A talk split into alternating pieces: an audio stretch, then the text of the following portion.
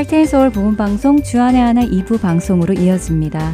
주안의 하나 2부에는 매일의 삶을 말씀으로 살아내는 살며 생각하며와 은혜의 설교 그리고 크리스천의 길 프로그램이 준비되어 있습니다. 먼저 주님과 동행하는 성도의 삶 속에서 깨닫는 은혜를 나누는 시간 살며 생각하며로 이어집니다. 오늘은 뉴저지 봉사자 임경빈 성도가 진행합니다.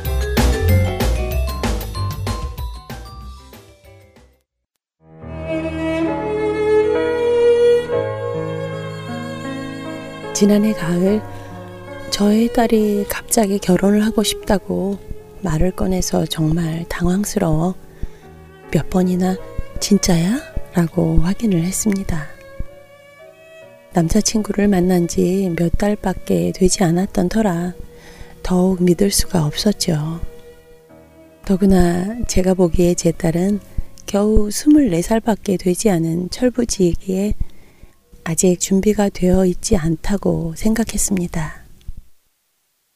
놀란 가슴을 진정하고 남편에게 말을 하니 저희 남편은 아직 애가 결혼은 무슨 결혼이냐며 아직은 안 된다고 펄쩍 뛰며 반대를 했습니다. 또 사윗감의 직업이 마음에 들지 않는다고 싫다고 했습니다. 일단 한번 만나보고 다시 얘기하자고 남편을 진정시킨 뒤 그날부터 하나님께 딸의 결혼 문제를 올려드렸습니다. 딸의 배우자를 위해 계속 기도를 하고 있었지만 막상 사윗감이 생기니 기도가 좀 더 절실해졌습니다. 주님, 주님이 준비하신 그 사람이 맞나요? 제 딸이 준비가 되었나요? 혹시나 감정에 치우쳐 결혼을 결정하려 하는 것은 아닌지 하는 염려 때문에 하나님께 더 간절히 기도했던 것 같습니다. 아니, 어쩌면 이 사람이 아니기를 바라며 기도했는지도 모르겠습니다. 그렇게 일주일쯤 시간이 지났을 때 평소에 잘 연락하지도 않았던 지인에게 전화가 걸려와서 딸의 안부를 물으며 남자를 소개하고 싶다고 말을 꺼냈습니다. 한국어를 잘하고 음식에 관심이 있고 신앙이 있는 24살에서 25살 된 아가씨를 찾는데 제 딸이 생각이 나서 연락을 했다고 하면서 자신의 친척이고 너무 놓치기 아까운 자리라며 꼭 한 번만 만나라고 했습니다. 퇴근을 하고 돌아온 딸에게 흥분된 목소리로 28살인데 벌써 큰 집도 있고 사업을 해서 연봉도 많고 찾고 있는 이상형이 너랑 딱이래. 한 번만 만나봐. 응? 아직 네가 약혼한 것도 아니고. 엄마, 뭐가 빠진 것 같지 않아? 응? 뭐? 믿음. 그건 기본으로 가는 거고. 아니, 엄마가 그 사람을 소개할 때, 아유, 시끄럽고, 그 사람 한 번만 만나봐. 알았지? 엄마, 권사 맞아? 엄마, 나도 돈이 많으면 살기 편한 거 알아. 하지만 내가 나를 아는데 돈 쓰는 거 좋아하는 내가 돈을 사랑하게 되면 하나님과 멀어질 것도 알아. 내가 나를 알거든. 나는 하나님과 더 가까워질 수 있는 사람이랑 결혼하고 싶어. 손잡고 같이 기도할 수 있는 그런 사람. 평소에 딸이 저에게 엄마는 어떤 사위가 좋아? 라고 물었을 때 저는 언제나 믿음만 좋으면 돼. 아무리 직장이 좋고 돈이 많아도 믿음이 없으면 엄마는 반대야. 라고 했었기 때문에 저의 말에 당황스러워하는 딸을 보니 뒤통수를 맞은 듯 머리가 아득하고 딸 앞에서 한없이 작아지는 제 모습이 창피해서 더 이상 말을 꺼낼 수가 없었습니다. 한동안 정막이 흐른 후 딸에게 그래 엄마가 항상 돈을 사랑하면 안 된다고 말하면서도 네가 돈이 부족해서 힘들까 봐 걱정스러웠나 봐. 하나님이 알아서 다 채워 주실 텐데 다음 주에 남자친구 데리고 와. 정식으로 인사해야지. 하나님이 준비하신 사람이면 아빠도 더 이상 반대하지 않으실 거야. 엄마, 고마워. 나 믿어줘서. 우여곡절 끝에 저의 딸은 전도사인 사위와 결혼을 하게 되었습니다. 아직까지 딸이 믿업지는 않습니다. 앞으로 사모의 자리를 잘 감당할 수 있을지, 남편의 사역에 내조는 잘 할지, 그렇지만 딸의 인생에 함께 하실 하나님을 믿기로 했습니다. 그러므로 내가 너희에게 이르노니 목숨을 위하여 무엇을 먹을까, 무엇을 마실까, 몸을 위하여 무엇을 입을까 염려하지 말라. 목숨이 음식보다 중하지 아니하며 몸이 의복보다 중하지 아니하냐. 공중의 새를 보라. 심지도 않고 거두지도 않고 창고에 모아들이지도 아니하되 너희 하늘 아버지께서 기르시나니 너희는 이것들보다 귀하지 아니하냐. 너희 중에 누가 염려함으로 그 키를 한 자라도 더할 수 있겠느냐. 또 너희가 어찌 의복을 위하여 염려하느냐.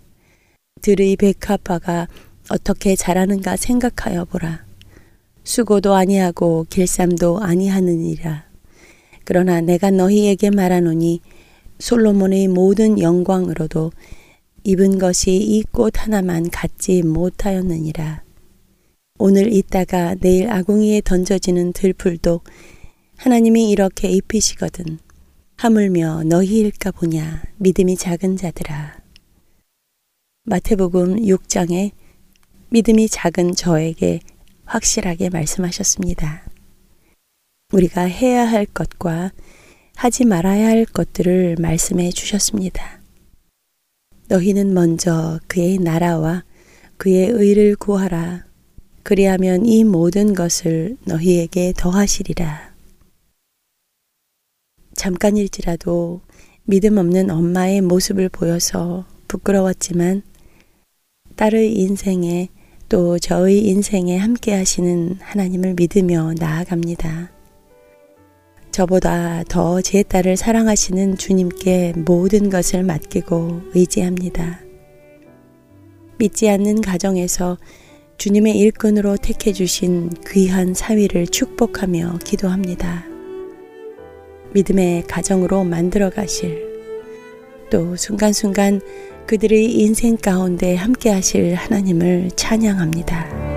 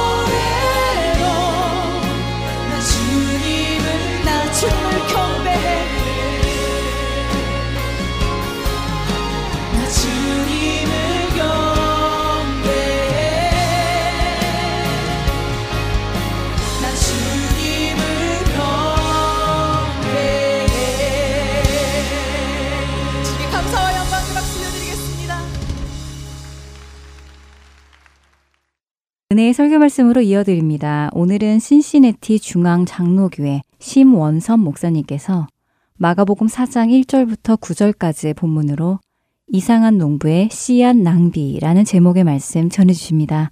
은혜 시간 되시길 바랍니다.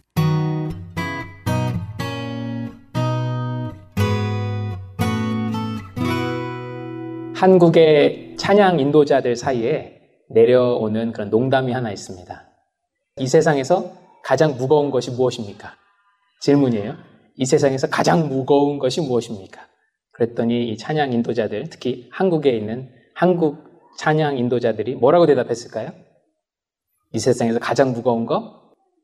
사람의 엉덩이라고 대답을 했습니다. 아, 우리 교회 성도님들은 벌떡벌떡 잘 일어서시지만 체면을 중요하게 생각하는 보통의 한국 사람들은 일어나서 찬양하는 것을 극히 꺼려 합니다. 그런 무거운 분위기가 팽배하다면 그런 분위기에서 찬양으로 교회를 하나님께 인도한다는 것은 너무나 어렵고 무척 쉽지 않은 일입니다. 사실 찬양 인도자라는 자리는 거의 극한 직업입니다. 특히 열심히 찬양을 인도하고 있으면 어느 날 누가 막 와요. 그래서 이렇게 얘기합니다. 우리는 왜 찬송가를 별로 안 합니까? 우리는 왜 찬송가를 안 합니까? 그럽니다. 그래서 찬송가를 많이 넣으면요. 다음 주에 또 누가 찾아옵니다. 아, 우리는 왜 찬송가만 합니까? 그럽니다. 뿐만 아니죠. 빠른 곡이 왜 이렇게 적습니까? 빠른 곡이 왜 이렇게 많습니까? 또 대체 연습은 언제 하는 겁니까? 연습을 하는 겁니까? 아, 이렇게 와서 다 한마디씩 합니다. 그래서 찬양 인도자들은 지칠 때가 많습니다. 기도와 연습으로 찬양을 준비했는데 회중이 말도 많고 잘 따라오지 않을 때에는 더욱더 낙담이 됩니다. 그런 회중들 앞에서 이번 주에도 서야 되고 또 다음 주에도 서야 되고 그 다음 주에도 서야 한다는 것은 굉장히 지치고 힘든 일이죠. 예수님도 마가복음 3장을 지나면서 몸과 마음이 많이 지치셨습니다. 예수님은 마가복음 1장에서부터 병든 자들을 고치시고 귀신 들린 자들을 치료해 주셨어요. 그리고 사람들에게 하나님 나라, the kingdom of God, 하나님 나라를 가르쳐 주셨습니다. 그 일을 시작하신 지가 아마 오랜 시간이 되었을 거예요. 그런데 그 결과가 어땠을까요? 사람들에게 병든 자를 치료해 주시고 귀신 들린 자를 치료해 주시고 그 다음에 많이 가르치셨는데 그 결과가 어땠을까요? 사람이 많이 몰려들어도 정작 예수님의 제자가 되겠다는 사람들은 많지 않았습니다. 그 많은 사람들이 모였지만 예수님의 제자가 되려는 사람들은 극히 소수에 불과했어요. 그것뿐이 아니죠. 시간이 갈수록 예수님이 사역을 하시면서 시간이 갈수록 예수님을 배척하는 사람들도 늘어났습니다. 3장 22절을 보면 서기관들은 예수님을 따라다니며 나쁜 소문을 냅니다. 생각해 보세요. 누가 나를 따라다니면서 나쁜 소문을 내는 거예요. 지금 서기관이라는 사람들이 예수님을 따라다니면서 나쁜 소문을 내고 있습니다. 저 사람은 귀신의 왕을 힘입어 귀신을 쫓아낸다. 심지어 예수님의 가장 가까운 가족들마저도 예수님에 대해서 어떻게 생각했냐면 예수님이 미쳤다라고 생각했습니다. 가족들마저도 그렇게 생각했어요. 3장에 보면 그렇게 나와 있습니다. 예수님이 무리를 가르치셨을 때 가족들이요, 저 무리로부터 이렇게 다가와요. 그래서 무리에게 가르치고 계시는 예수님을 데리고 나가려고 합니다. 우리 예수님, 그런 모든 상황에서 얼마나 힘들고 지치셨을까? 힘이 빠지셨을까? 싶습니다. 오늘 본문의 말씀이 선포된 상황은 바로 이런 상황. 예수님이 많이 지쳐 계신, 몸과 마음이 많이 지쳐 계신 상황입니다. 오늘 본문은 씨 뿌리는 자의 비유라고 해서 우리가 잘 알고 있는 그런 본문입니다. 하지만 이 말씀을 하실 당시에 예수님 상태가 많이 지쳐 계셨어요. 많이 힘드신 상태였습니다. 예수님은 오랫동안 하나님 나라를 전하셨지만 정작 예수님의 제자가 되려고 했던 사람들은 고작 소수에 불과했죠. 많은 사람들이 예수님을 배척했고 심지어 예수님의 가족들마저 예수님이 미쳤다라고 생각했습니다. 그러나 우리 예수님은 그런 상황에서도 그런 상황에서도 가르치시는 일을 멈추시지 않습니다. 오늘 본문 4장 1절은 다시라는 말로 시작합니다. 다시, again, 다시. 이 단어에 그 상황이 들어가 있는 거예요. 다시. 너무 어렵고 지치고 힘들지만 다시 사람들 앞에 서셔서 가르치셨습니다. 예수님께서 바닷가에서 가르치시는 일을 다시 시작하셨다는 거예요. 다시. 예수님께서 처하신 상황을 알고 나면 이 다시라는 말에 엄청난 감동이 있습니다. 왜냐하면 이 다시라는 말에서 예수님의 엄청난 고민과 슬픔과 기도의 시간을 느낄 수가 있기 때문에 다시 그 앞에 서셨다는 것을. 그래서 다시는 오늘 설교의 핵심 배경 중의 하나입니다. 다시 바닷가에 서신 예수님, 그 예수님께서 이제 이야기를 하나 들려주십니다. 예수님께서 해주신 이야기는 우리가 잘 아는 이야기입니다. 씨를 뿌리는 자가 나가서 씨를 뿌렸습니다. 그는 길가에, 돌밭에, 가시떨기에, 그리고 좋은 밭에 씨를 뿌렸습니다. 실제로 본문을 잘 보시면 농부가 길가와 돌밭과 가시떨기에 씨를 실수로 떨어뜨린 게 아니에요. 길가와 돌밭과 가시떨기에 씨앗을 실수로 떨어뜨린 게 아닙니다. 의도적으로 그 땅에도 뿌려요. 한국어 성경을 보면 떨어짐에라고 나와 있어서 뭔가 수동태처럼 보이죠. 씨앗이 그냥 떨어졌다라는 뜻으로 보여지지만 헬라어를 정확하게 번역하면 이렇습니다. 그가 나가서 씨를 뿌릴새 덜어는 길가에 돌밭에 가시떨기 사이에 좋은 밭에 떨어뜨렸다 이 말입니다. 덜어는 길가에 돌밭에 가시떨기에 좋은 땅에 떨어뜨렸다라는 말입니다. 똑같이. 즉 농부가 모든 땅에 의도적으로 씨앗을 뿌렸다는 말입니다. 오늘의 설교 제목처럼 이상한 농부입니다. 왜 씨를 좋은 땅뿐만 아니라 길가와 돌밭과 가시떨기 사이에도 뿌렸을까? 원래 농부는 밭을 잘 압니다. 땅을 잘 알아요. 농부는 어디에 씨를 뿌려야 씨앗이 잘 자라고 열매를 많이 맺는지 잘 압니다. 그게 농부예요. 그게 원래 농부입니다. 그런데 그는 오늘 본문에 나온 이 농부는 씨를 열매를 맺을 만한 땅에만 뿌리지 않습니다. 그는 밭을 구분하지 않고 씨앗을 뿌립니다. 좋은 땅에만 씨를 뿌리는 것이 아니라 길에도 뿌리고 돌밭에도 뿌리고 가시떨기 사이에도 뿌립니다. 어떻게 보면 씨를 낭비하는 것 같습니다. 그리고 결과를 봐도 우리가 예상했던 그대로입니다. 그럼 이번엔 결과를 보겠습니다. 먼저 길가에 떨어진 씨는 어떻게 되었습니까? 길은요, 사람들이 늘 지나다니기 때문에 땅이 딱딱하게 굳어 있어요.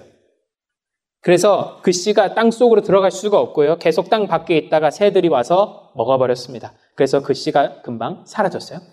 돌밭에 떨어진 씨는 어떻게 되었습니까? 그곳은 흙이 있는 곳이라 씨앗이 떨어져서 뿌리를 내렸는데 곧 싹을 틔웠어요. 그런데 그 흙이 깊이가 깊지 않고 곧 돌이 나왔기 때문에 씨앗은 뿌리를 깊이 내릴 수 없었습니다. 식물은 뿌리를 통해서 물을 흡수하는데 뿌리를 뻗을 수가 없었어요. 그래서 어느 날 비가 계속 오지 않는 어느 날 이 씨앗은 그대로 말라 버렸습니다. 그래서 그 씨도 사라졌습니다. 가시떨기 사이에 떨어진 씨는 어떻게 되었습니까? 가시떨기는 쉽게 말하면 잡초입니다. 잡초밭에 떨어진 씨앗. 어떻게 됐을까요? 그 땅은 흙이 풍부해요. 그런데 잡초가 같이 자라는 땅입니다. 그래서 땅의 영양분을 씨앗이 아니라 잡초가 다 뺏어가요. 7절에서 기운을 막았다라는 말이 그 말입니다. 그래서 농부가 뿌린 씨앗이 자라기는 했는데 비실비실거려요. 그리고 결국 그 씨앗도 열매까지는 맺지 못하고 죽어버리죠. 그래서 그 씨도 사라졌습니다. 자, 마지막으로 좋은 땅에 떨어진 씨는 어떻게 되었습니까? 드디어 씨앗이 열매를 맺었습니다. 무성하게 자랐고 많은 열매를 맺었습니다. 예수님의 이 비유는 무엇을 뜻하는 것일까요? 이제 예수님은 14절에서 20절 사이에서 제자들에게 그 뜻을 친절하게 말씀해 주십니다. 먼저 예수님은 씨 뿌리는 자가 누구냐를 먼저 말씀해 주시죠. 어, 씨 뿌리는 자는 하나님의 말씀을 뿌리는 자입니다. 그 말씀을 어디 어디에 뿌렸죠? 길가, 돌밭, 가시떨기 사이 그리고 좋은 땅에 다 뿌렸습니다. 먼저 길가에 떨어진 말씀 어떻게 됐습니까? 새들이 와서 그 씨앗을 먹어버렸다고 했습니다. 여기서 새는 사탄이라고 말씀하셨습니다. 어떤 사람들은 마음이 너무 단단해서 사탄이 그 말씀을 가져가게 내버려 둡니다. 다음으로 돌밭에 떨어진 말씀 어떻게 되었습니까? 즉시 싹이 나긴 했으나 그 말씀을 즉시 기쁨으로 받아들이긴 했으나 외부에 작은 어려움이 있을 때 바로 말씀을 버린다라는 것이었습니다. 즉 이런 사람들입니다. 말씀을 들을 때는 어, 아멘 아멘 맞는 말이지 아멘 아멘 했지만 외부의 어려움이 있자 곧 말씀을 나몰라라 하는 사람들입니다. 다음으로 가시떨기에 떨어진 말씀은 어떻게 되었습니까? 이 말씀은 싹도 나고요. 뿌리도 내립니다. 그런데 내 안에 뭔가가 같이 자라고 있어요. 하나는 말씀대로 사는 삶이라는 나무고 다른 하나는 내 욕심을 따르는 삶이라는 나무입니다. 이 두 나무가 그 밭에 같이 자라고 있는 거예요. 문제는 어느 나무에 물을 더 주느냐입니다. 이 사람들은 욕심을 따르는 삶에 계속적으로 내 생각과 내 마음, 즉 물을 줍니다. 그러니 말씀대로 사는 삶은 어떻게 되겠어요? 이내 말라가다가 결국 죽어버렸습니다. 즉 돌밭과 가시떨기만 비교하면 돌밭은 외부의 시험을 이기지 못한 것이고 가시떨기 사이에 뿌려진 씨앗은 내부의 유혹을 견디지 못하는 것입니다. 마지막으로 좋은 땅에 떨어진 말씀은 어떻게 되었을까요? 말씀을 받고 듣고 받아들입니다. 그래서 30배, 60배, 100배의 결실을 맺게 되죠. 우리가 잘 아는 말씀입니다. 많은 분들이 주일 학교 때부터 이미 들어보셨을 법한 말씀이에요. 그런데 우리는 이 말씀을 어떻게 사용하냐면 우리의 마음 상태를 점검할 때 사용합니다. 나는 지금 어떤 땅인가? 어, 요즘은 길가 같아. 요즘은 돌밭 같아. 아, 그래도 요즘 좋은 땅이야. 그리고 또 어떤 생각을 많이 하냐면, 아, 우리 마음밭을 좋은 땅으로 가꾸어야 한다. 옥토로 가꾸어야 한다. 이런 해석과 적용을 많이 합니다. 저도 그랬고요. 물론 성경의 큰 틀에서는 틀리지 않은 해석이라고 생각합니다. 그렇게 해석해도 틀리지는 않다 이거예요. 근데 좀 아쉬운 부분이 있습니다. 아쉬워요. 왜냐하면 마가복음 4장에는 예수님이 비유를 여러 가지를 말씀하시는데 이 비유들이 전부 다 하나의 주제를 가리키고 있습니다. 그것은 4장 11절을 보시면 알 수 있는데 이 비유들의 목적은 모두 하나같이 다 하나님 나라의 비밀을 알려주는 거였어요. 하나님 나라에 대해서 알려주시는 비유들입니다. 그런 면에서 오늘 말씀을 나의 마음 상태를 점검하는 데 사용하는 것은 아, 그래요. 뭐 틀리지는 않지만 문맥의 의미와는 잘 맞지가 않다는 것이죠. 아, 내 마음 상태 확인하는 것과 하나님 나라가 무슨 상관이냐? 이 말입니다. 나는 지금 돌밭이구나. 아, 좋은 밭이 되어야겠다. 틀리지 않은 해석인데 이 문맥으로, 문맥이 지금 하나님 나라에 대해서 이야기하고 있고 예수님께서 비유를 하나님 나라에 대해서 하고 있는데 그 문맥과는 조금 벗어난 의도다라는 생각이 듭니다. 예수님은 실제로 이 본문 이후로 4장에서 몇 가지 비유를 더 말씀하시는데요. 모두 다 하나님 나라에 대해서 말씀하십니다. 4장 26절을 보면 하나님의 나라는 사람이 씨를 땅에 뿌림과 같으니 라고 되어 있고 4장 30절을 봐도 우리가 하나님의 나라를 어떻게 비교하며 또 무슨 비유로 나타낼까라고 하고 있습니다. 즉 다시 말해서 4장에 나온 모든 비유들은 다 같이 똑같이 다 하나를 가리키고 있는데 그것은 하나님의 나라, the kingdom of God입니다. 하나님 나라는 하나님의 방식대로 다스려지는 곳을 말합니다. 하나님의 방식대로 다스려지는 곳. 하나님의 나라, 뭐 이런 말들이 좀 어렵다면 하나님의 방식 이렇게 바꿔서 우리가 좀 생각해 봐도 좋을 것 같아요. 쉽게 말해서 예수님이 지금 하나님의 통치 방식, 하나님이 하시는 방식에 대해서 사람들에게 알려주시고 계신다는 것입니다. 그런데 이 하나님의 방식은 우리가 익숙한 세상의 방식과는 좀 차이가 있습니다. 하나님의 방식은 세상의 방식과는 차이가 있다는 말이죠. 오늘 비유에서도 그렇습니다. 하나님의 방식, 세상의 방식과 달라요. 세상의 방식은 어떤 것이냐면 고성과, high performance, 고성과를 지향하는 것입니다. 제대로 된 농부라면 씨앗을 어디다 뿌려야 돼요? 좋은 땅에 뿌려야 됩니다. 좋은 땅에. 농부가 그런 땅을 구분할 줄 모르면 그건 농부의 자격이 없는 겁니다. 씨앗을 낭비하는 사람이죠. 씨앗이란 건 얼마나 귀중한 건지 모릅니다. 그 씨앗을 누군가가 먹으면 곡식이 되는 거예요. 근데 그걸 그냥 좋지 않은 땅에다 지금 낭비하는 것처럼 보인단 말입니다. 하지만 오늘 본문에 나타난 하나님의 통치 방식, 하나님의 방식, 하나님의 나라가 이루어지는 방식은 무엇입니까? 땅을 구분하지 않고 씨앗을 뿌립니다. 될 만한 땅에만 씨앗을 뿌리는 게 아니라 모든 땅에 다 뿌립니다.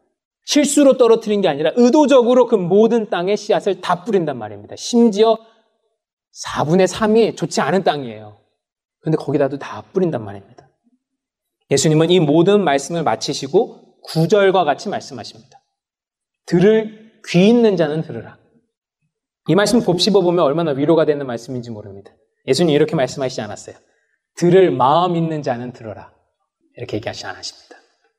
야, 너네 귀 있으면 좀 다 들어봐라. 너 그 귀 있으면 들어라. 들을 마음이 있으면 들어라가 아니라 귀 있는 자에게 다 얘기하셨다는 겁니다. 귀 있으면 내가 다 얘기하겠다. 네. 들을 귀가 있는 모든 사람들에게 말씀하셨습니다. 하나님 나라의 방식은 밭을 가리지 않습니다. 다시 말하면 상대의 어떠함을 가리지 않는다는 것입니다. 오늘 본문의 배경, 예수님께서 다시 사람들 앞에 서셨던 그 배경을 생각해 보겠습니다. 예수님의 말씀을 듣고 있는 청중은 사실 제자가 되려는 마음을 갖고 있던 사람들은 아니었어요. 어차피 자기 마음대로 세상 살 사람들. 거기 와서 앉아있지만 어차피 거길 떠나면 자기 마음대로 살 사람들. 예수님께 와서 자기 필요한 것이 채워지면 어차피 자기 마음대로 살 사람들. 거기 다 모여 있었습니다. 근데 예수님 그런 사람들 때문에 지치셨어요. 근데 다시 또 가르치십니다. 다시. 예수님은 그런 사람들에게 또 다시 말씀을 전하세요. 이게 왜 은혜가 되냐면요. 제 자신을 봐도 그렇습니다. 만약에 예수님이 열매를 맺을 만한 사람들에게만 말씀을 전하신다. 이거 보니까 열매를 맺을 만해. 그런 사람들만 골라서 말씀을 전하신다 하셨다면 저는 거기에 해당되지 않았을 것입니다. 저같이 죄 많고 속이 시커먼 사람은 말씀을 들을 자격도 없었을 것이고 열매를 맺을 만한 기미도 보이지 못했을 것입니다. 하지만 예수님은 열매를 맺을 만한 땅에만 씨앗을 뿌리지 않으셨어요. 열매를 맺을 만한 땅에만 뿌리셨다면 저는 자격이 없었을 것입니다. 예수님은 땅을 탓하지 않으셨어요. 오히려 그 땅이 어떠하든 가꾸어 가십니다. 오늘 안 들으면 내일 다시 말씀하세요. 내일 안 들으면 내일 모레 또 말씀하시죠. 다시 바닷가에 서셔서 그들이 들을 때까지 다시 말씀을 전하십니다. 들을 마음이 있는 일부 사람들에게만 말씀하신 게 아니라 들을 귀 있는 모든 사람들에게 말씀하셨습니다. 하지만 우린 어떻죠? 우린 사람을 가립니다. 사랑할 만한 사람만 사랑합니다. 내가 좋아하는 사람만 아낍니다. 내 눈에 아름답지 못한 사람들은 멀리 합니다. 우리는 굳이 불편하고 별 이득 없을 것 같은 관계엔 씨앗을 뿌리지 않습니다. 또 우리는 결과를 예측합니다. 효율적으로 일을 하려고 합니다. 될 만한 일에만 시간을 투자합니다. 그래서 우리는 밑 빠진 독에 물 붓는 것을 혐오합니다. 안 될 만한 일, 혹은 결과가 바로 나타나지 않는 일, 섬기고 사랑하고 돕고 어려움을 감싸주고 억울한 사람들이 없게 하고 이런 일에는 시간을 별로 보내지 않습니다. 근데 여러분도 마찬가지 아닙니까? 여러분도 직장에서 될 만한 관계, 될 만한 것들에만 씨앗을 뿌리고 있지는 않습니까? 적절한 보상이 돌아올 일에만 내 시간을 사용하고 있지는 않습니까? 모든 것을 효율적으로, 효과적으로 해야 한다는 생각 속에서 살고 있지는 않습니까? 언제 남을 돌아봐요? 내 코가 석자인데 말입니다. 가정에서는 어떻습니까? 이웃의 아이를 보면요. 그 아이는 부모가 조금만 잘 잡아줘도 자기가 잘 알아서 하는 것 같습니다. 즉, 그 아이는 좋은 땅이다 이겁니다. 그 아이는 좋은 땅이에요. 어떤 사람들은 하는 일마다 잘 됩니다. 그런 사람들은 주변이 다 좋은 땅이에요. 그런 사람들을 보고 있노라는 나는 뭘 하고 있나 싶습니다. 받은 씨앗도 별로 없는데 내가 씨를 뿌릴 그 땅도 척박하단 말이에요. 마치 설교 처음에 말씀드린 그 찬양 인도자의 마음입니다. 열심히 기도와 연습으로 찬양을 준비해 와도 그들의 엉덩이는 납덩이보다 무겁습니다. 그런 땅에 씨앗을 뿌린다는 게 내 시간과 재능이 너무 아깝단 말입니다. 그런데 예수님은 땅을 가리지 않으셨어요. 땅을 탓하지 않으셨습니다. 이것이 바로 하나님 나라의 통치 방식입니다. 하나님의 방식은 될 만한 땅에만 씨앗을 뿌리는 게 아니라 열매를 맺지 못할 것 같은 땅에도 씨앗을 뿌리시는 것입니다. 울더라도 뿌리는 것입니다. 예수님은 사람의 마음을 보실 수 있는 분이세요. 그래서 열매를 맺을 만한 사람들을 딱딱 알 수 있으셨을 겁니다. 사람의 마음을 보실 수 있으니까. 하지만 예수님은 마치 사람의 속을 모르시는 것처럼 이 도시, 저 도시 다니시면서 가능한 많은 사람들에게 말씀을 전하세요. 그는 사람들을 아셨지만 말씀을 전할 때 좋은 땅과 아닌 땅을 차별하지 않으셨습니다. 만약 예수님께서 효율성을 따지셨으면 어떻게 일을 하셨을까요? 도시에 가셔서요, 사람들 쫙 한번 스캔하시고요. 아, 야, 너, 너, 너, 너 열매 맺을 만하다? 나를 따라오라. 이렇게 말씀하셨을 겁니다. 다 앉혀놓고 예수님 다시 또 가르치시고 다시 또 가르치시는 그런 일을 하지 않으셨을 거란 말입니다. 아니, 사람들 보실 필요도 없죠. 광장에 나가셔서요. 이름도 다 하실 거 아니에요. 이름 누구 누구 누구 누구, 자, 나를 따르라. 이러면 그냥 끝난 거예요. 그 도시에서 사역은. 근데 그렇게 하시지 않으셨죠.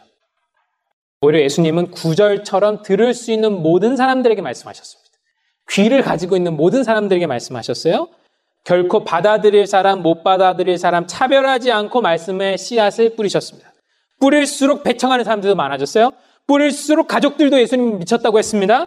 하지만 그래도 예수님은 멈추시지 않았어요. 뿌리고 또 뿌리고 또 뿌리고 또 뿌리셨습니다. 다시 뿌리셨어요. 이상한 농부나 이상한 예수님 모두 씨를 낭비한 것 같이 보입니다. 그러나 예수님이 그 삶을 통해서 우리에게 보여주신 것은 무엇입니까? 하나님 나라는 아주 작은 것으로부터 크게 확장된다는 것입니다. 예수 그리스도 한 분은 12명 제자를 남기셨는데 그 중에 한 명은 그나마 배반을 했어요. 하지만 그들이 뿌린 씨앗이, 그 적은 제자의 뿌린 씨앗이 지금 오늘날 어떻게 되어 있습니까?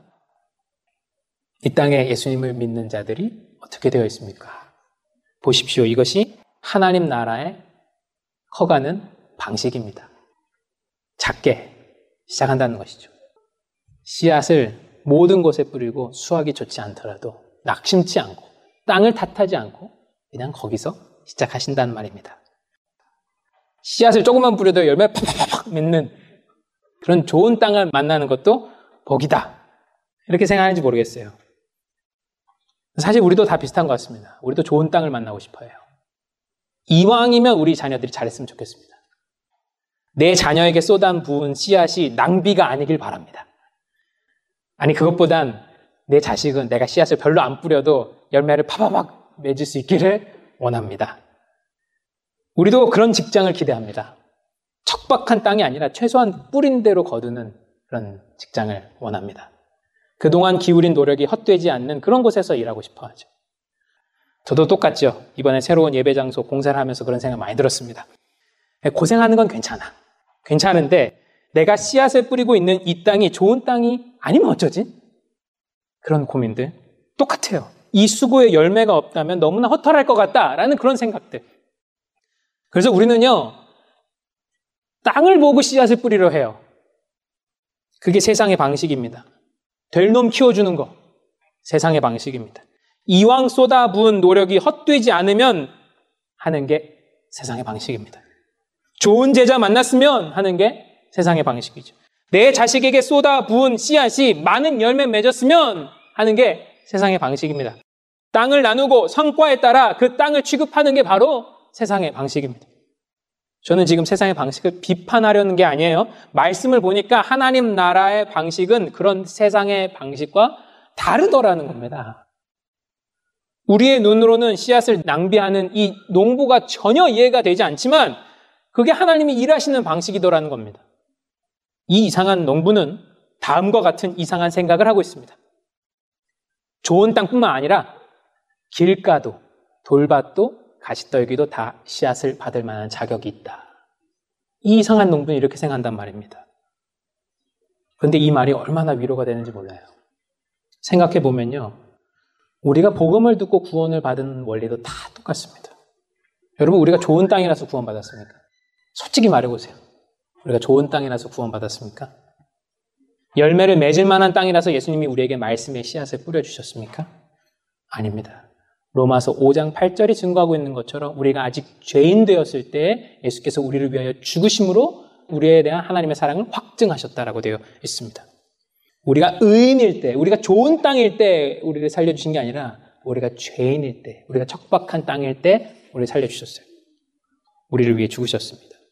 어쩌면 나는 길가보다도 더 척박한 땅인데 그런 나를 위해 죽으셨어요. 세상의 눈으로 보면요. 이건 뭐 낭비가 그냥 낭비가 아니에요. 아니 그런 땅에 씨앗을 왜 뿌려? 아니 그런 땅을 위해 왜 죽으셔? 그런데 그런 이상한 농부 때문에 우리가 구원을 받을 수 있었단 말입니다. 저는 오늘 본문의 핵심이 여기에 있다고 생각합니다. 예수님은 땅을 고려하지 않고 씨앗을 뿌리십니다. 몰려들은 사람은 각자 자기의 생각을 다 가지고 있었을 거예요. 자기 뜻대로 살고 싶어 할 때에도 예수님은 다시 그들에게 가르치셨어요. 들을 때까지. 들을 마음 있는 사람들에게만 아니라 들을 귀 있는 사람들 모두에게 가르치셨습니다. 그들이 준비되었기에 가르치시지 않았어요. 다시 그들 앞에 서셨다라는 말은 그들이 여전히 준비가 되지 않았다라는 말입니다. 하나님 나라의 방식이 여기 있습니다. 예수님의 이야기 속 이상한 농부는 땅을 고려하지 않고 씨앗을 뿌립니다. 땅을 탓하지 않아요. 수고의 대가가 무엇일지 상상하고 씨앗을 뿌리지 않습니다. 이상한 농부는 씨앗이 길가에 떨어졌다고 아 후회하면서 빨리 죽지 않습니다. 야 약한 거 어떡하지? 빗자루 쓸어 담지 않아요? 씨앗이 길가에 떨어졌다고 자신의 수고를 아까워하지 않고 씨앗이 좋은 땅에 떨어졌다고 또 좋아하지도 않습니다. 하나님 나라는 여기에 있습니다. 우리가 결과를 기대하지 않고 뻗는 그 손, 우리가 결과를 기대하지 않고 손을 뻗는 그 손에 하나님 나라의 방식이 있어요. 야, 뭐 그런 걸 하냐? 시간이 아깝지도 않냐? 하는 곳에 하나님 나라의 방식이 있습니다. 이 모든 것들이 세상에서는 되게 힘이 없어 보이죠. 작아 보입니다. 그러나 하나님은 이러한 어리석은 손을 통해 하나님의 나라를 확장해 가실 것입니다. 그리고 그렇게 작은 손 위에 세워진 하나님의 나라는 결국 이 땅을 압도하게 될 것입니다. 30배, 60배, 100배. 압도하는 것이죠. 하나님 나라는 아주 작게 시작해서 조용히 자라갑니다. 그리고 나중에는 정말 모두가 알 수 있을 정도로 자라 있을 것입니다. 5년, 10년 후면 정말 많은 것이 변해 있을 것입니다. 그것이 바로 마가복음 4장에 나와 있는 하나님 나라의 그 비유들의 주제인 것입니다. 말씀을 마치겠습니다. 여러분은 삶에서 어떤 씨앗들을 뿌리고 계십니까? 그런데 땅을 고려하면서 뿌리고 계시지 않으셨어요? 땅을 탓하면서 또 씨앗을 뿌리고 계시진 않았습니까? 우리의 삶에 아깝지 않냐? 라는 이야기를 들을 만한 일들이 있습니까? 돌밭 같은 내 배우자, 길가 같은 내 동료, 잡초밭 같은 이웃을 섬기는 일이 있냔 말이에요. 근데 하나님 나라는 좋은 땅에 뿌려진 씨앗이 아니라 길가, 돌밭, 가시밭에도 씨앗을 뿌렸던 그 농부로부터 시작합니다. 하나님의 나라는 결코 좋은 땅에서 시작을 하는 게 아니라 땅을 가리지 않고 씨앗을 뿌렸던 그 농부로부터 시작한단 말입니다. 하나님의 나라는 한 사람이 씨앗을 뿌림과 같다. 4장 26절에서 말씀하신 것처럼 하나님의 나라는 좋은 땅에서 시작하는 것이 아니라 이미 그 씨앗을 뿌리는 농부로부터 시작한다는 말입니다. 오늘 말씀은 우리 삶에 이런 고민이 있는지 묻습니다. 하나님, 하, 내가 이 애에게 씨앗을 퍼붓는 걸 보니 제가 정말 씨앗을 낭비하는 것 같습니다. 하나님, 나 그동안 헛수고한 거 아니냐고. 이렇게 하나님께 묻는 그런 고민이 있는지 우리에게 묻습니다. 그때 하나님은 우리를 꼭 안아주실 것입니다. 착하고 충성된 내 아들아, 내 딸아, 내가 잘하였다. 그리고 그분 앞에서 우리는 다시 척박한 땅의 앞에 설 힘을 얻습니다. 그게 그리스도인이에요. 우리는 씨를 뿌리다 힘이 들때 복음을 생각할 것입니다. 그래 나도 나도 척박한 땅이었어. 그런데 이런 내게 예수님이 씨앗을 뿌려 주셨지. 그 힘으로 우리는 다음 날도 그 다음 날도 씨를 뿌리고 또 뿌리고 또 뿌릴 것입니다. 길가, 돌밭, 가시떨기에도 여전히 뿌리고 또 뿌릴 것입니다. 예수님께서 그러셨던 것처럼 우리는 희망이 없어 보이는 곳에도 씨를 뿌릴 것입니다. 하나님의 나라는 그 씨앗을 뿌리는 농부로부터 시작합니다. 좋은 땅이 아니라 씨앗을 뿌리는 농부로부터 시작해요. 여러분의 사랑, 섬김, 또 공의와 정의를 세우는 일, 즉 여러분의 이상한 씨 뿌리기가 있는 곳에 하나님을 아는 지식과 평안이 찾아올 것입니다. 그 이상한 씨 뿌리기가 열매를 맺는 데까지는 정말 오래 걸릴 것입니다. 길가에 뿌린 씨가 열매를 맺는다는 건 정말 상상하기도 어려운 일이죠. 하지만 다시, 또 다시, 또 다시 뿌리면 열매가 정말 있을 것입니다. 그게 약속이죠. 약속 믿고 한번 어떤 땅이든 땅 탓하지 않고 가리지 않고 씨앗을 뿌려보시겠습니까? 예수님을 따르는 자에게도 절망이 있습니다. 선행을 베풀다가 남을 대접하다가 하나님 방식대로 살다가 정직하다가 억울함을 풀어주다가 그러다가도 실패하기도 합니다. 그때 우리는 기도합니다. 그리고 우리는 다시 그렇게 살아갈 수 있는 힘을 얻습니다. 우리는 그것이 예수를 따라가는 삶이라고 믿습니다. 그리고 그 삶을 통해 하나님 나라가 드러날 것입니다. 그 삶을 통해 하나님 나라가 확장될 거예요. 좋은 땅을 통해 하나님의 나라가 확장되지 않습니다. 씨 뿌리는 그 농부를 통해 하나님 나라가 확장됩니다. 실제로 우리가 씨를 뿌리는 땅에는 대부분 열매가 맺히지 않을 것입니다. 하나님 나라는 지금도 우리 눈에 작아 보이고 앞으로도 작아 보일 것이죠? 하나님 방식대로 살면 안 될 것만 같아 보일 겁니다. 그러나 하나님 나라는 분명 왕성합니다. 하나님 말씀대로 사는 삶, 하나님 나라를 위해 씨앗을 뿌리며 사는 삶은 분명히 열매를 맺을 것입니다.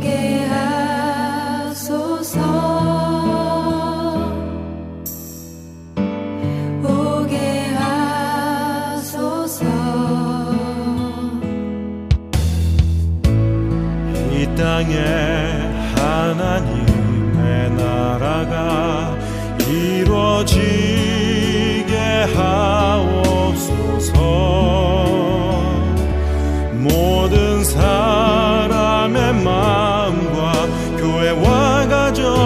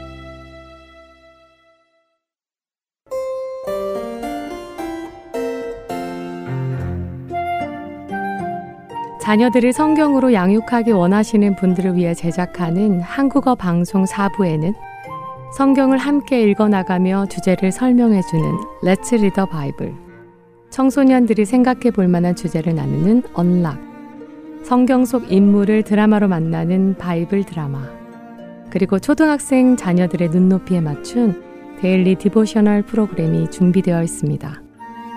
한국어 방송 4부는 mp3와 앱, 팟캐스트와 홈페이지, 그리고 카카오톡으로 방송을 청취하실 수 있습니다. 그리고 같은 내용이 영어로 주 안의 하나 5부에서도 방송됩니다. Heart and Seoul 복음 방송 4부와 5부를 통해 부모님들과 자녀들이 성경적 가정을 이루어 갈 수 있기를 소망합니다.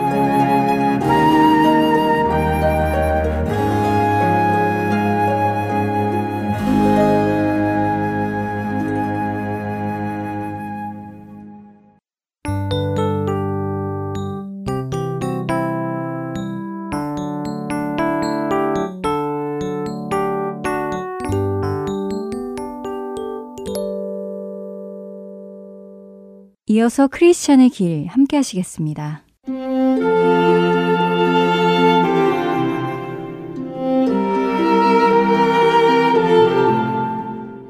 애청자 여러분 안녕하세요.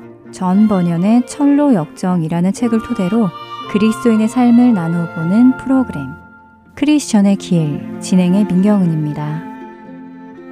크리스천은 고난의 산을 오르며 산을 오르는 힘듦을 느꼈지만 지난 시간에 겸손의 골짜기로 내려가는 경험을 하게 됩니다.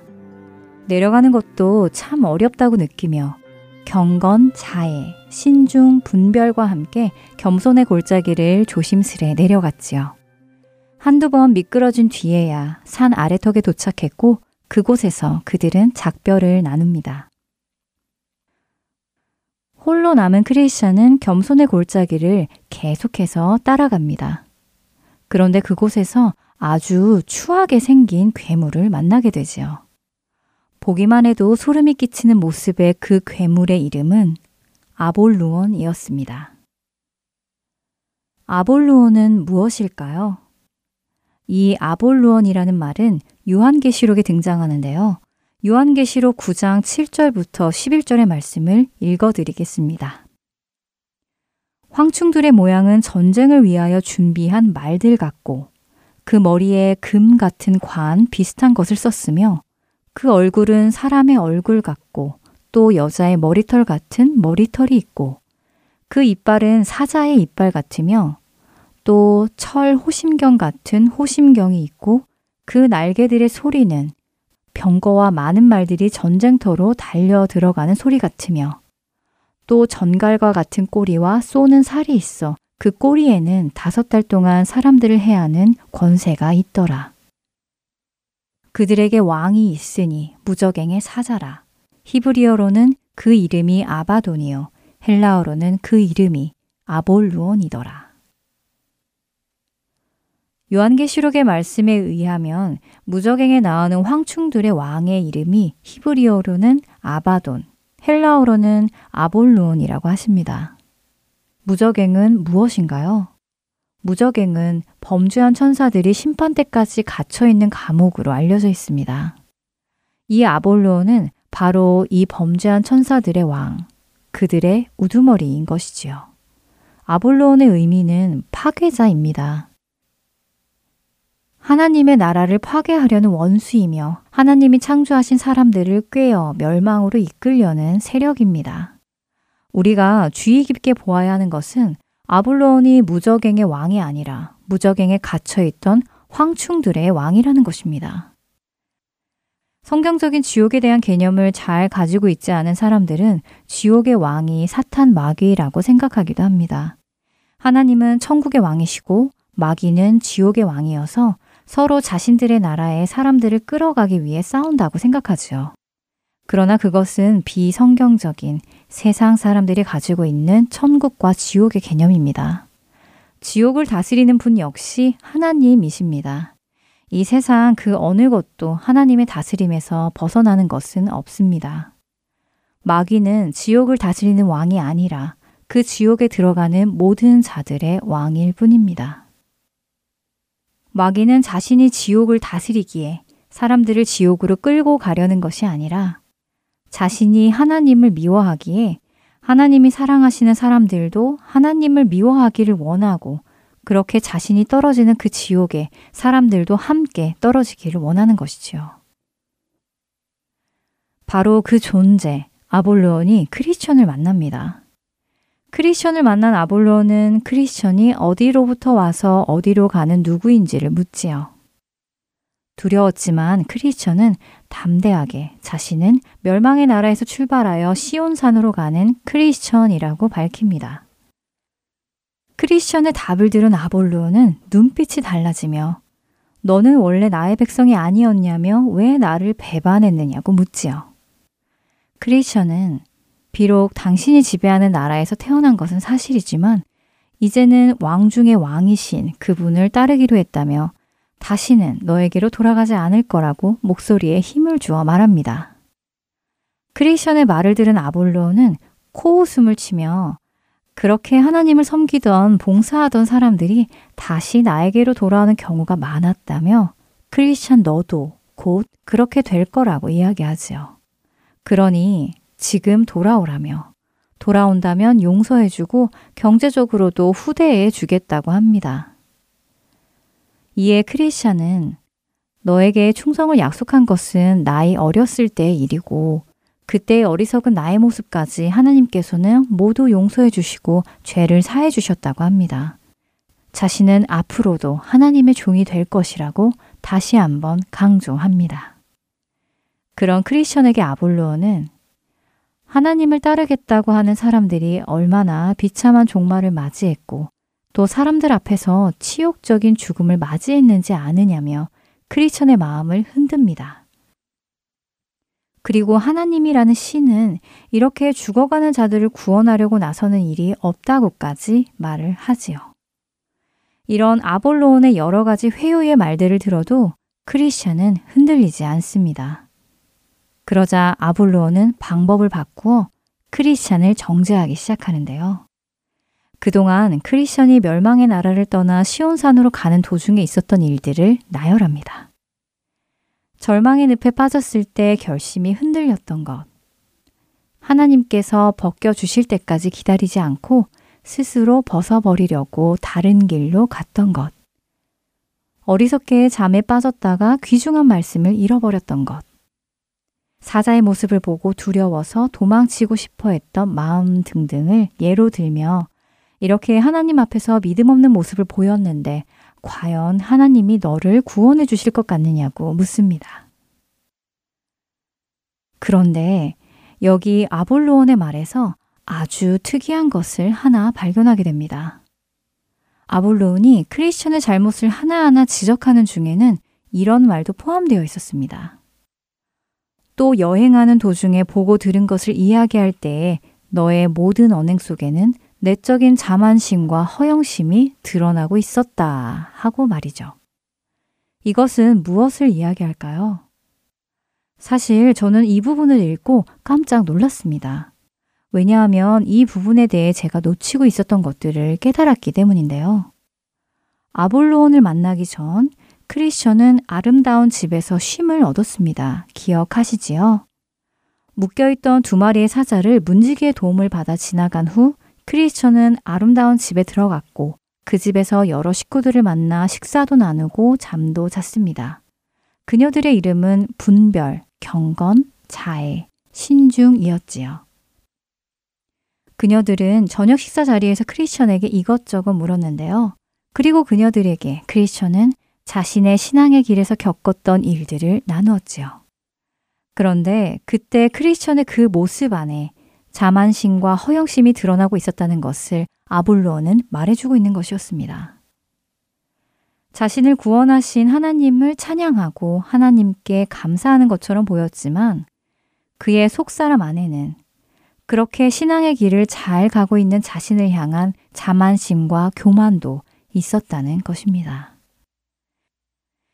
그렇게 생각해 보니 이제야 왜 아름다운 집에서 만난 그녀들이 크리스천을 데리고 겸손의 골짜기를 내려왔는지 이해가 되기 시작했습니다.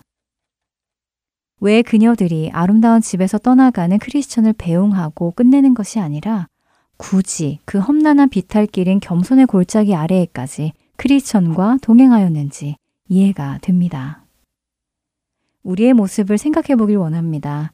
우리도 많은 경우 우리의 삶 속에서 행하신 하나님의 역사하심을 나누고 사람들에게 자랑하는 경우가 있습니다.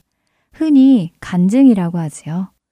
그런데 이런 간증의 시간 속에서 우리는 때로 간증자가 하나님을 자랑하는 것인지 자신의 믿음을 자랑하는 것인지 혼란스러울 때가 있습니다. 하나님께 감사하는 것인지 하나님께서 주신 것들에 감사하는 것인지도 혼란스러울 때 있지요.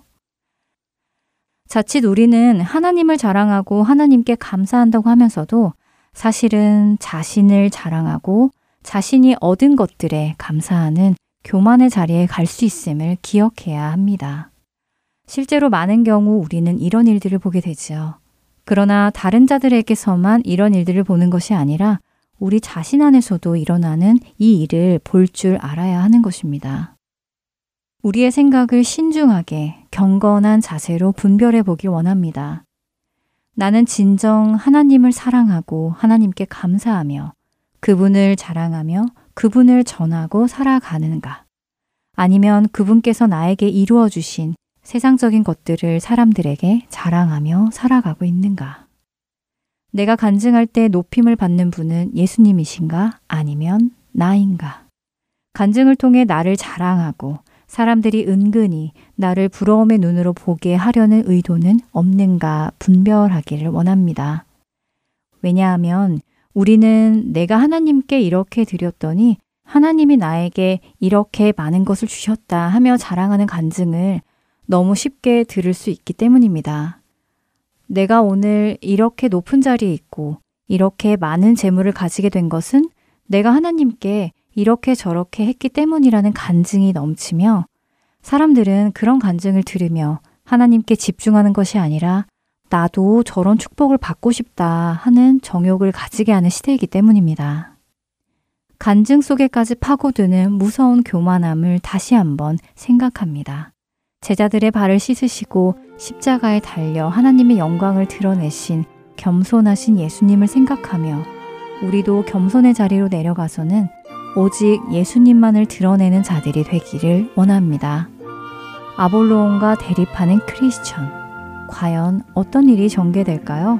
크리스천의 길 다음 시간에 계속해서 보도록 하겠습니다. 안녕히 계세요.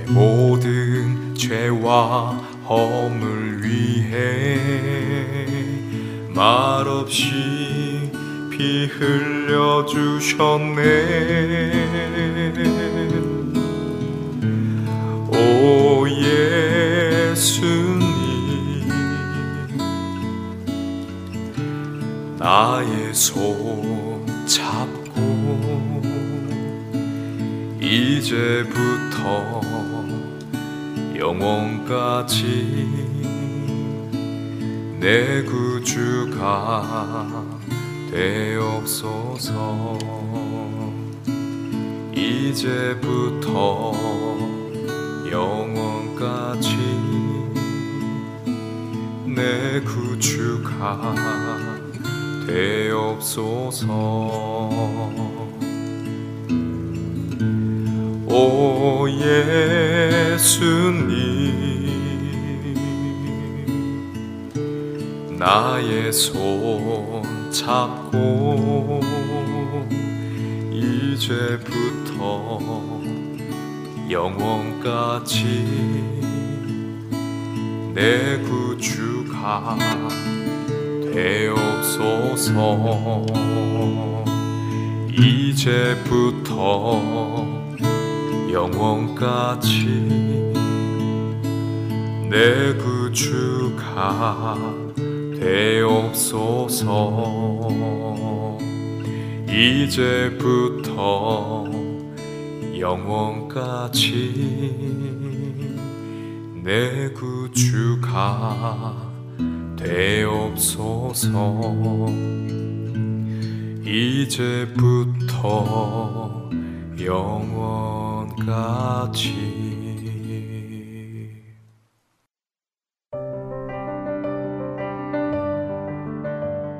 주안의 하나 2부 준비된 순서는 여기까지입니다.